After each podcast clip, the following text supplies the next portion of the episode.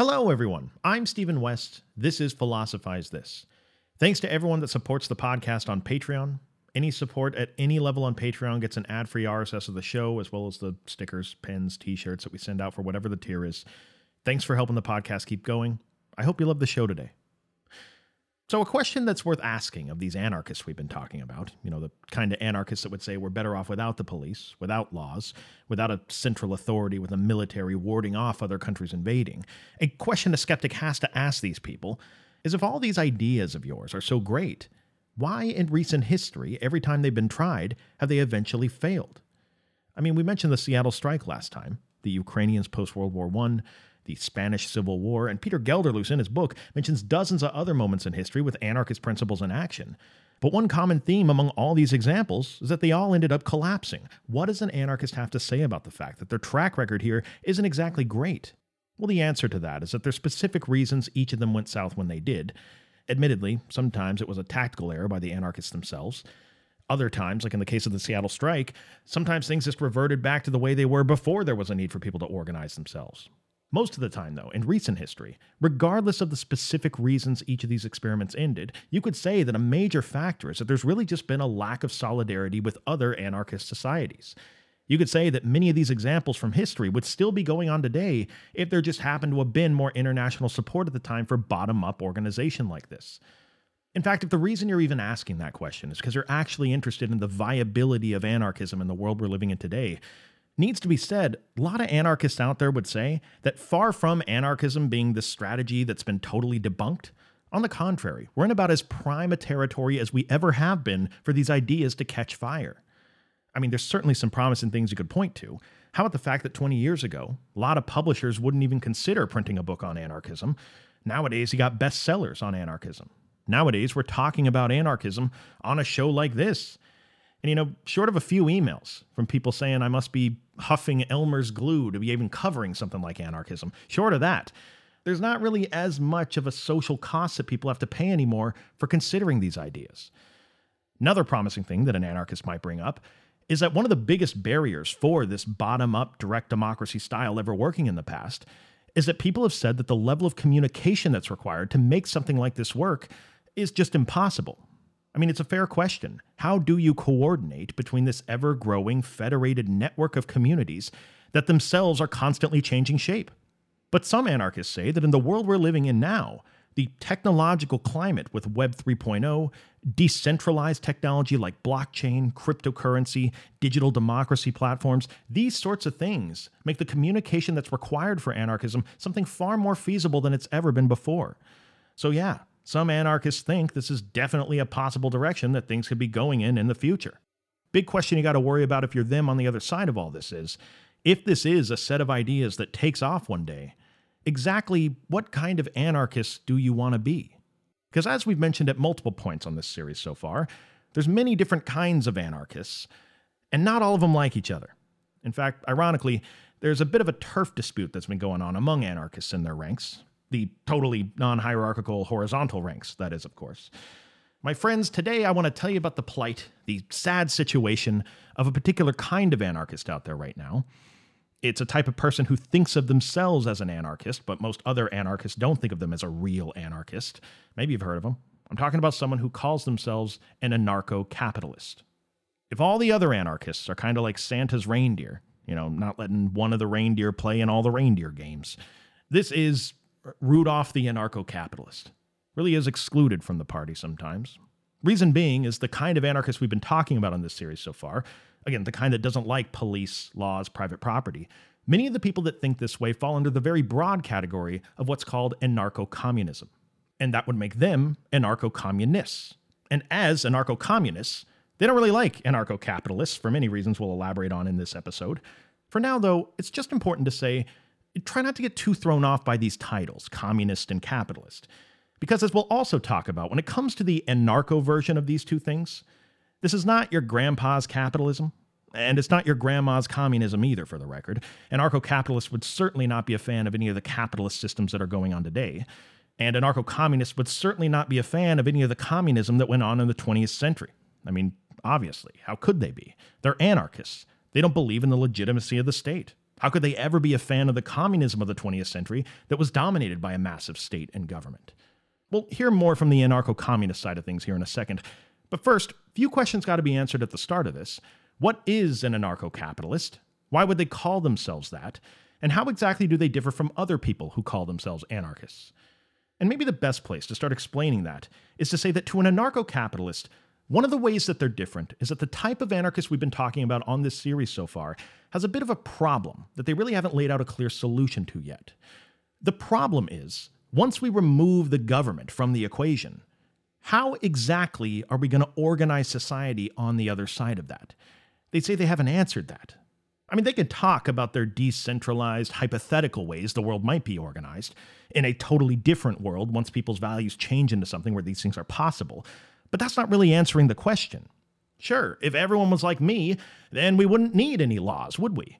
But look, if we could guarantee that almost everyone is going to have a set of values where they're peaceful and hardworking, you can structure a society basically any way you want to. But how do we actually have what David Friedman calls a system of anonymous coordination among millions of people that all have different subjective takes on what is valuable? To an anarcho capitalist, anarcho communists have not given a sufficient answer to that question yet. And the good news to an anarcho capitalist like David Friedman is that we already have a system of coordination we know about that helps us efficiently distribute and allocate resources. It's a system that becomes a mirror for the value that society's placing on things. It's a self regulating system that can meet every need a person may have in a society, and that is the free market system combined with the wisdom of capitalism. That once we're living in this world, we've removed the unnecessary hierarchy of the government, Free markets are what we should be steering into and trying to make better to provide the services that government used to provide for people. Now, you may recognize the name David Friedman. He's the son of the world famous economist Milton Friedman, God rest his soul.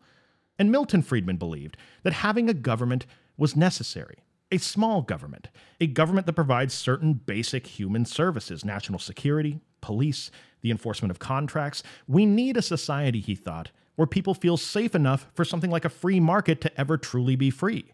If everyone's fearing for their life all the time, then you can never really have people feeling comfortable enough to make consumer choices. Point is, most things, he thought, are better off without the government involved in them. But there are some basic things we benefit from when a government does them for us. Well, his son David just takes this one step further. It's a bit like that argument that an atheist will make to someone who's religious. They'll say it's like if there's a thousand gods out there, both of us don't believe in 999 of them.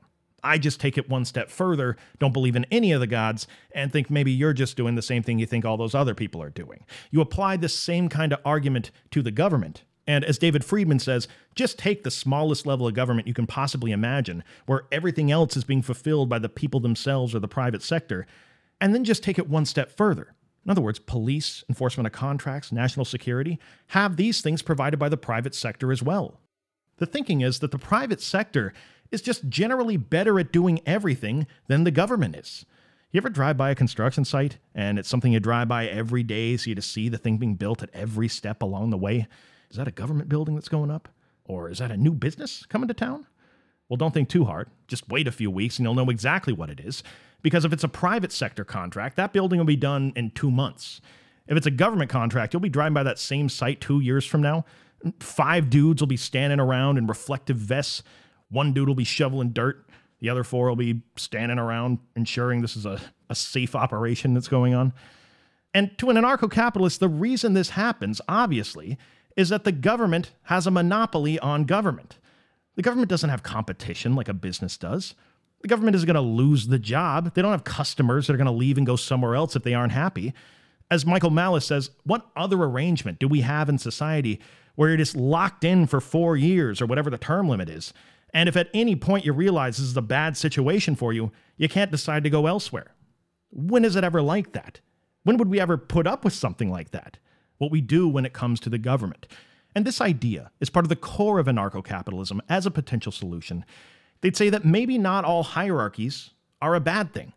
Maybe there are definitely hierarchies that are bad, like the involuntary monopolistic control of the government, for sure. But isn't it just stupid to not consider that we have other hierarchies that are not monopolies that are entirely voluntary for people to participate in? Things like capitalism. And wouldn't it just be stupid to throw all that out? Here's what we can be certain of There is no service out there that has a monopoly at the head of it that is better off for the customer than something without a monopoly.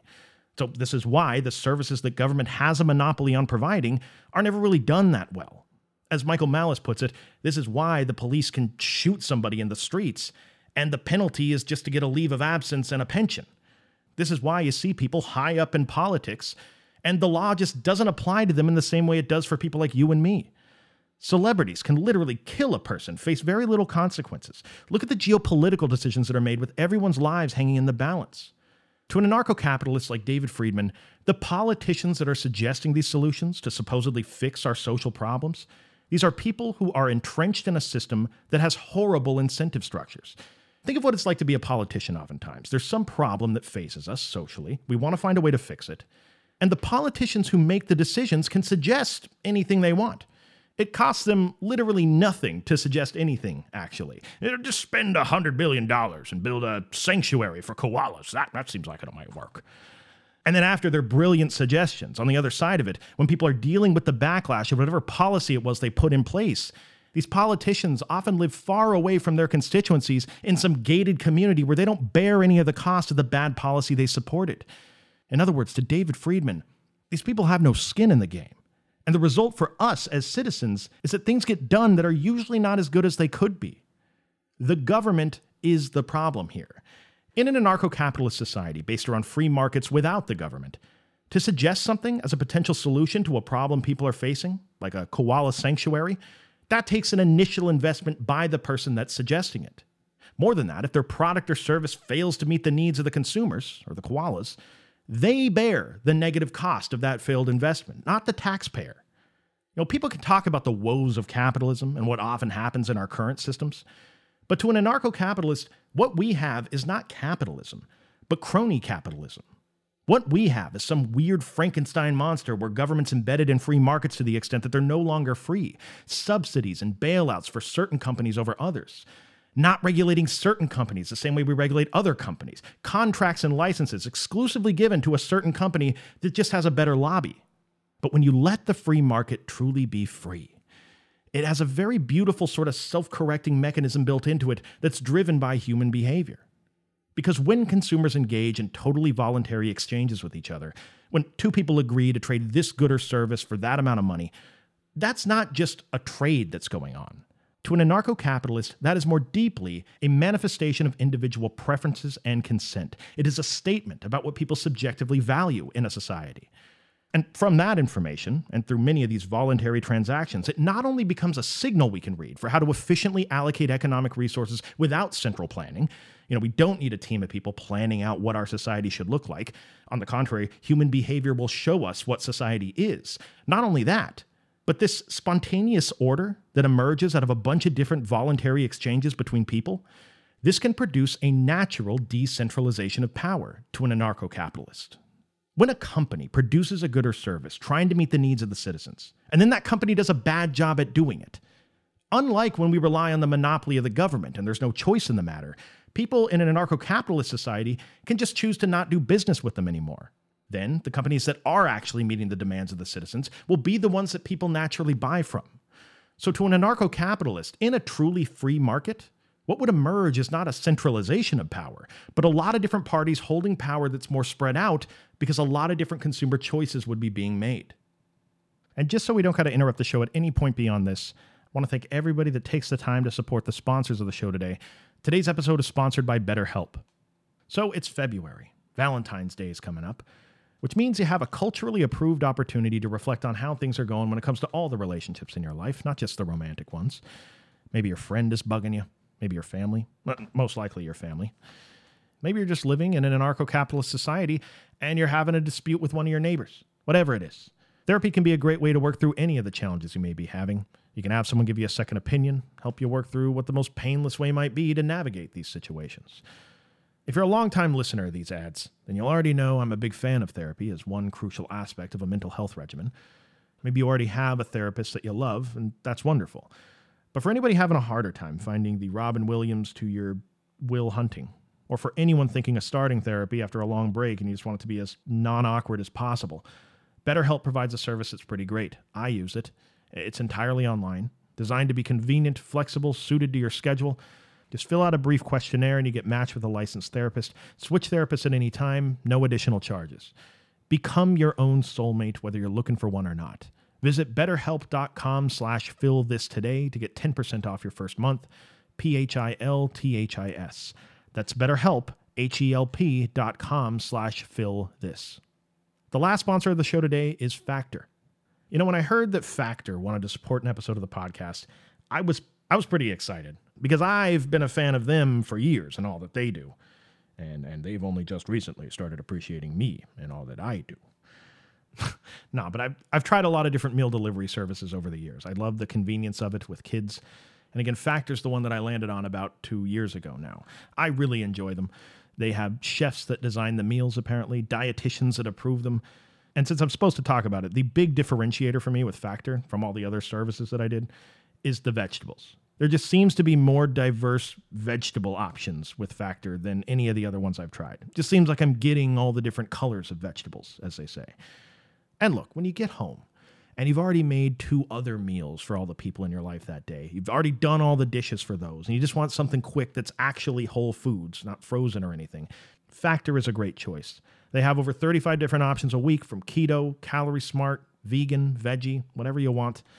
They have snacks, smoothies, pause or reschedule deliveries at any time, no problem. If you want to try them out, it's also a really good way to support the podcast. Head to factormeals.com slash PT50 and use code PT50 to get 50% off. That's code PT50 at factormeals.com slash PT50 to get 50% off. Now let's get back to the podcast. Now, combine this vision of there being no need for economic central planning with a world where basic services like the police are provided by private companies as well. It may seem a little strange to imagine at first, but it's actually not that far from what's already being done. Michael Malice gives an example. He says, Imagine a bar late at night. Can a bar really rely on the monopoly security service provided by the government to resolve every conflict that may come up? No. No. So what do they do? They hire private security. And the result of that is that everyone around that security is safer for it. That bar late at night becomes ironically a safer place for you to be than something like a public park late at night that it's the government's job to police.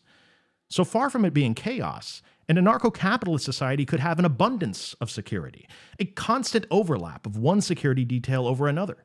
We could handle disputes between people the same way we already handle most disputes we have between each other in our private lives, that is, privately, without the government being involved.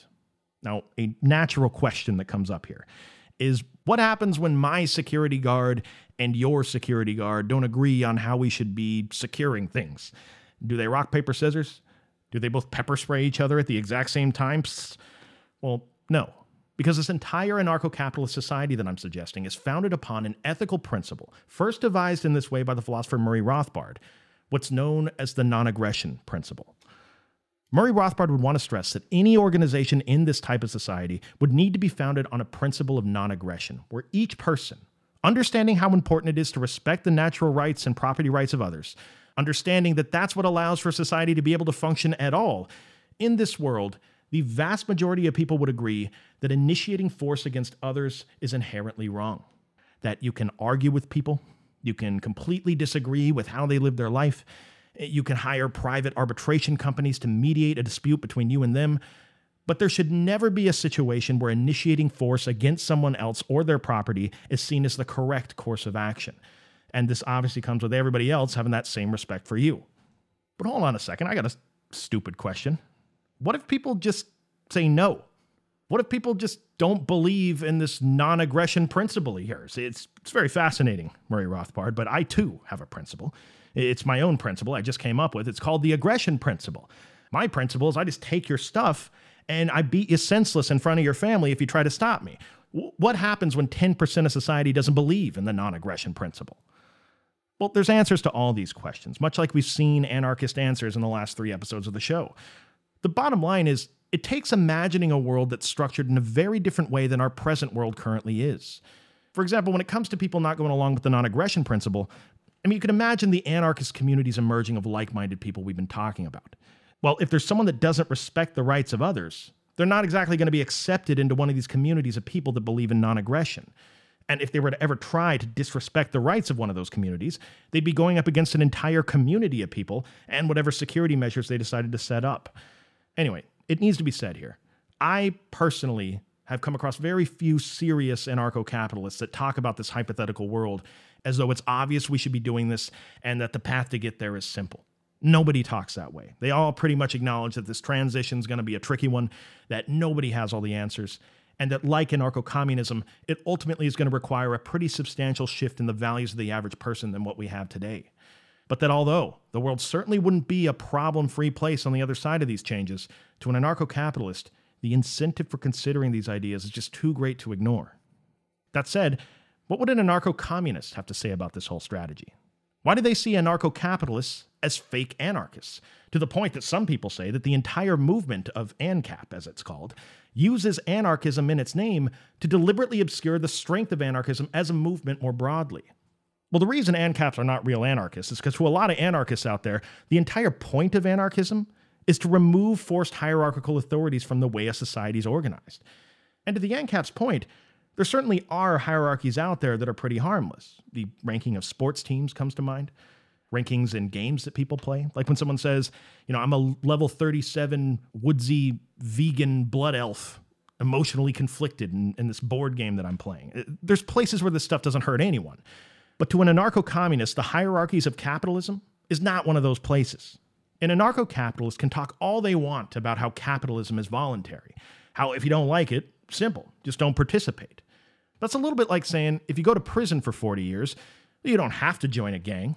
Just stand by your morals and deal with the consequences of that. To say that capitalism is voluntary is to ignore the reality of what it is to be in a capitalist system.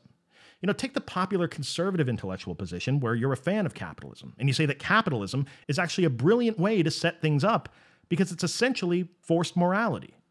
The thinking is look, we're trying to manage a society here.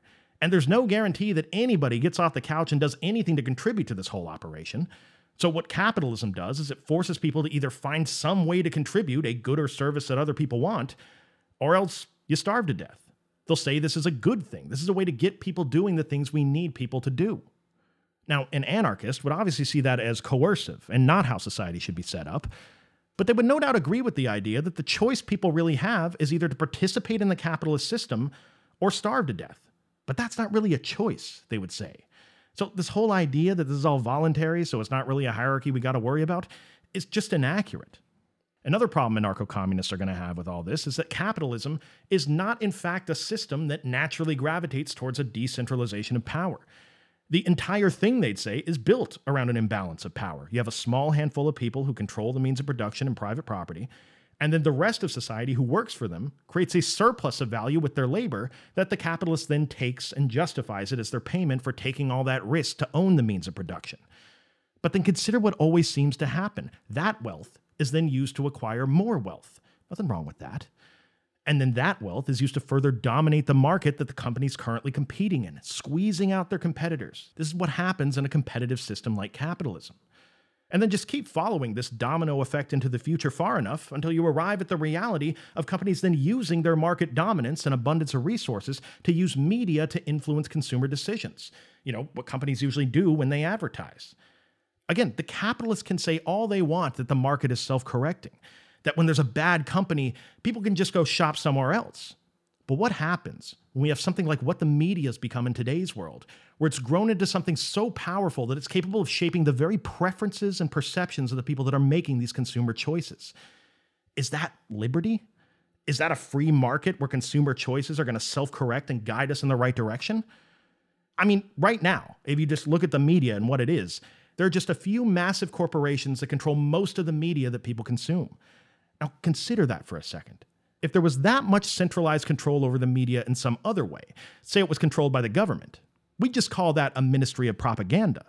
But under capitalism, it's just called good business. See, that's maybe the more general critique here from the anarcho communist to an anarcho capitalist that the anarcho capitalist has focused so hard on how dangerous the government is as a hierarchy that they practically ignored all the other glaring examples of hierarchies that are staring them in the face that are most of the time more dangerous than the government. So many things we've mentioned on recent episodes since we've been covering modern day philosophy. An anarchist that's truly committed to finding these in the world around them doesn't have to look too far. What are the things that really have control over people's lives? Is it the government? Well, yes, to an extent. And corporations, like we're talking about, for sure. You know, they're often so powerful that they control the government just through successful lobbying. How about financial institutions in particular? How much power do they have when it comes to determining what's possible? Again, how about the media? Is that something with a level of power we have to worry about? Media has the power to control someone's entire worldview. It not only gives them the information they use to construct a worldview, but then it also gives them the opinions they're supposed to have about it. How about technology, our digital panopticon, and its increasing ability to lock people in little algorithmic cells that they can't see out of? Or tech's ability to run surveillance and keep a record on practically everything that you do? How about our schools and universities that control what type of bias is going to be academically endorsed on this particular decade? The same universities that control who gets tenure, who will be a thought leader in the coming years for us to look to for guidance. How about religions or ideologies? Or how about examples of power that's held over people simply because of their group identity? See, we're not living in a world where government's the only form of power we have to worry about. In fact, you could say that a necessary skill for survival in our modern world is being able to pay attention to all these different mechanisms of control as though they're predators. Noam Chomsky says that what an anarcho capitalist is truly advocating, though they often don't even realize it, is what will eventually become a pure corporate tyranny. It's funny because it's based on good intentions. As he says, ANCAPs say that freedom is essentially people being able to do whatever they want. But their mistake, he thinks, is that they're not fully playing out the consequences of what they're suggesting. He thinks what we're going to end up with are companies that have security services, quote unquote, that have transformed into armies. That we'd have domination over media and corporate monopolies and technology, and we'd have these going on in a new world where we'd no longer have a government to be able to protect us from them. See, this is why someone like Chomsky advocates for using the power of government that we still have to regulate these other forms of power. Let's use government to regulate technology, media, financial institutions, economic policy. And then once we get these things under control, then we can start having the bigger conversations about getting rid of the government and organizing things in a more bottom up way. And that all sounds really great in theory. You know, sometimes you need power to take out a more dangerous form of power. But to a lot of anarchists, including Chomsky, that solution's filled with a bunch of potential problems as well. Take, for example, the reality of how regulation currently fails in today's world. Governments already try to regulate companies, but it's not a coincidence that a lot of people in high ranking government positions used to have high ranking positions in companies. It's not a coincidence that K Street and lobbyists are a thing. It's not a coincidence that regulatory capture is something that commonly goes on. And so, at the very least, this is all much easier said than done. But then, if we can't rely on the government as a tool to bring this stuff about, what should we be doing? It can be tempting to think that if companies are so powerful, should we all just start a company, become a billionaire, buy a social media platform, and start spreading the gospel to people? Well, that's, that's one way, I guess. But how about for the rest of us that can't do that? I mean, anarchists throughout this series so far have certainly provided a lot of reasonable alternatives to most of these powerful institutions in society. For example, instead of companies, they might suggest worker co ops. Instead of central banking, they might support community lending. Instead of universities, they might support alternative schooling or unschooling, and the list goes on. But as we've said before, to get to the world where these sorts of anarchist alternatives can even work, it's going to require different values and different social norms than we currently have. And it can seem to some people on the outside listening into these sorts of conversations that to even talk about this hypothetical world of solutions without first talking about how we're actually going to change people's values it can come off to some people as disingenuous, self indulgent. Like some anarchists are not concerned with the real world as it is. They're just interested in having an overly intellectual discussion that should only go on in an academic seminar, as Chomsky says. But if you're somebody looking at the state of the world and you want greater levels of liberty, equality, and solidarity, there's a point in these discussions where you got to start talking about the real, actionable things that people can do if they want to be on the right side of that change. And what you'll often hear from the reasonable people on this side that aren't talking about a violent revolution is the same sort of starting small conversation that we already addressed on the Bookchin episode. That if you want to change people's values, start small. Start by just supporting critical thinking. Support after school programs and communities that try to foster critical thinking. Support any individual person you come across that genuinely wants to learn more about these social issues. Support anyone that genuinely wants to develop more empathy for the perspective of the other. Support any program that tries to make it a priority to care more about your fellow human beings around you than they do about someone salsa dancing with their dog in a TikTok video. And I get it. I know all this can sound like I'm youth pastor Steve right now. Oh, wow. We're going to change the world one little smile at a time, aren't we, guys? I get it. And on that note, there's of course a much more cynical line someone could take with all this discussion. You know, something an optimistic philosophy podcast like this may have never even considered before. What if it's too late? What if the society we're talking about, with all of its entrenched power structures and corruption, what if it's too far gone to save?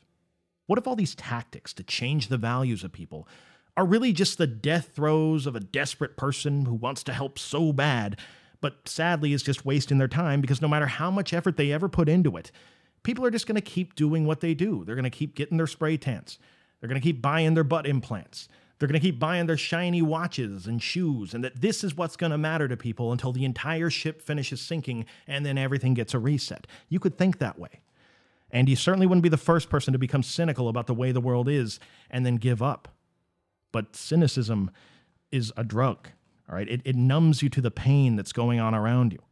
It enables you to look at things you care about that keep getting you to feel a certain way when you see them and just put them off until tomorrow and then tomorrow again. Cynicism is a lot like other drugs, where whenever you indulge in it a bit too much, you can start to blame everyone else for the reasons why you're using it. Ironically, what some people from the outside may see as an anarchist delusion you know, that all we need for the world to change is for everyone's values to change. Yeah. And how some people might see that as avoiding the real question. There's another way to interpret that whole line of thinking, which is that the individual values that people hold, at least where we are now, they still do have a lot of power in determining how the world takes shape, which means your values and choices matter. Again, you can be cynical about whether most people are going to get there, but the fact is, you still exist in a world where you're making consumer choices that matter.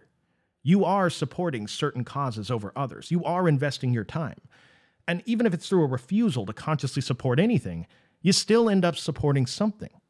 And look, history is filled with examples of things that started as small grassroots movements, things that had failed before many times in the past. But then, when the right sequence of events took place, people took small steps that collectively made a difference, and people were left with greater levels of liberty, equality, and solidarity on the other side of it. So forget about anarchism for a second. Most people want greater levels of liberty, equality, and solidarity for people, whatever that means to them. And most people would agree, anarchist or not, that if we're imagining the world with the most liberty, equality, and solidarity that makes sense, that this world ain't it. See, the fact is, both of these things could be true at once. It could be true that society is past the point of no return, and it could be true at the same time that there are tons of examples from history where small movements catch fire and end up doing a lot of good. The question that matters if you're a person living through your daily life is what sort of life do you want to live? Do you want to live a life of cynicism with no responsibility? Which can sound pretty good, honestly. Or if the ship that you're on is sinking, would you rather go out while at least putting up a fight? And when it comes to contemporary philosophy, the conversations going on right now, this is one lens you can start to understand it all through. You can take what may at first seem like a ton of different, very fragmented goals that all these philosophers have, and you can understand them all as different attempts to address these non governmental power structures so that the world may have even a little more liberty, equality, and solidarity. These are all people that are unified in the sense that they've decided that they're not going down without a fight. Take thinkers like Martha Nussbaum or Michael Sandel, with their focus on civic ethics and political participation and liberty. Take thinkers like Cornel West or Naomi Klein, focusing on intersectionality, bringing solidarity to a bunch of different groups that want greater social representation, groups in the past that have seen their causes as entirely separate. Take a thinker like Judith Butler, the way she's supporting critical thinking, as per our examples from before. And I guess finally, take another person who's supporting the cause of thinking critically about the ideologies that determine people's thinking. He's a man that many of you have no doubt heard of before. He's a bit of a character in the best way possible. And while in the coming months on this podcast, we're going to talk about all these different thinkers we just mentioned, the one we're going to talk about next is Slavoj Žižek. And as it turns out, I recently heard from his people in my emails, and they told me that he'd be available for an interview if that's something that the listeners of the show would want. So let me know either way. Thank you for listening. Talk to you next time.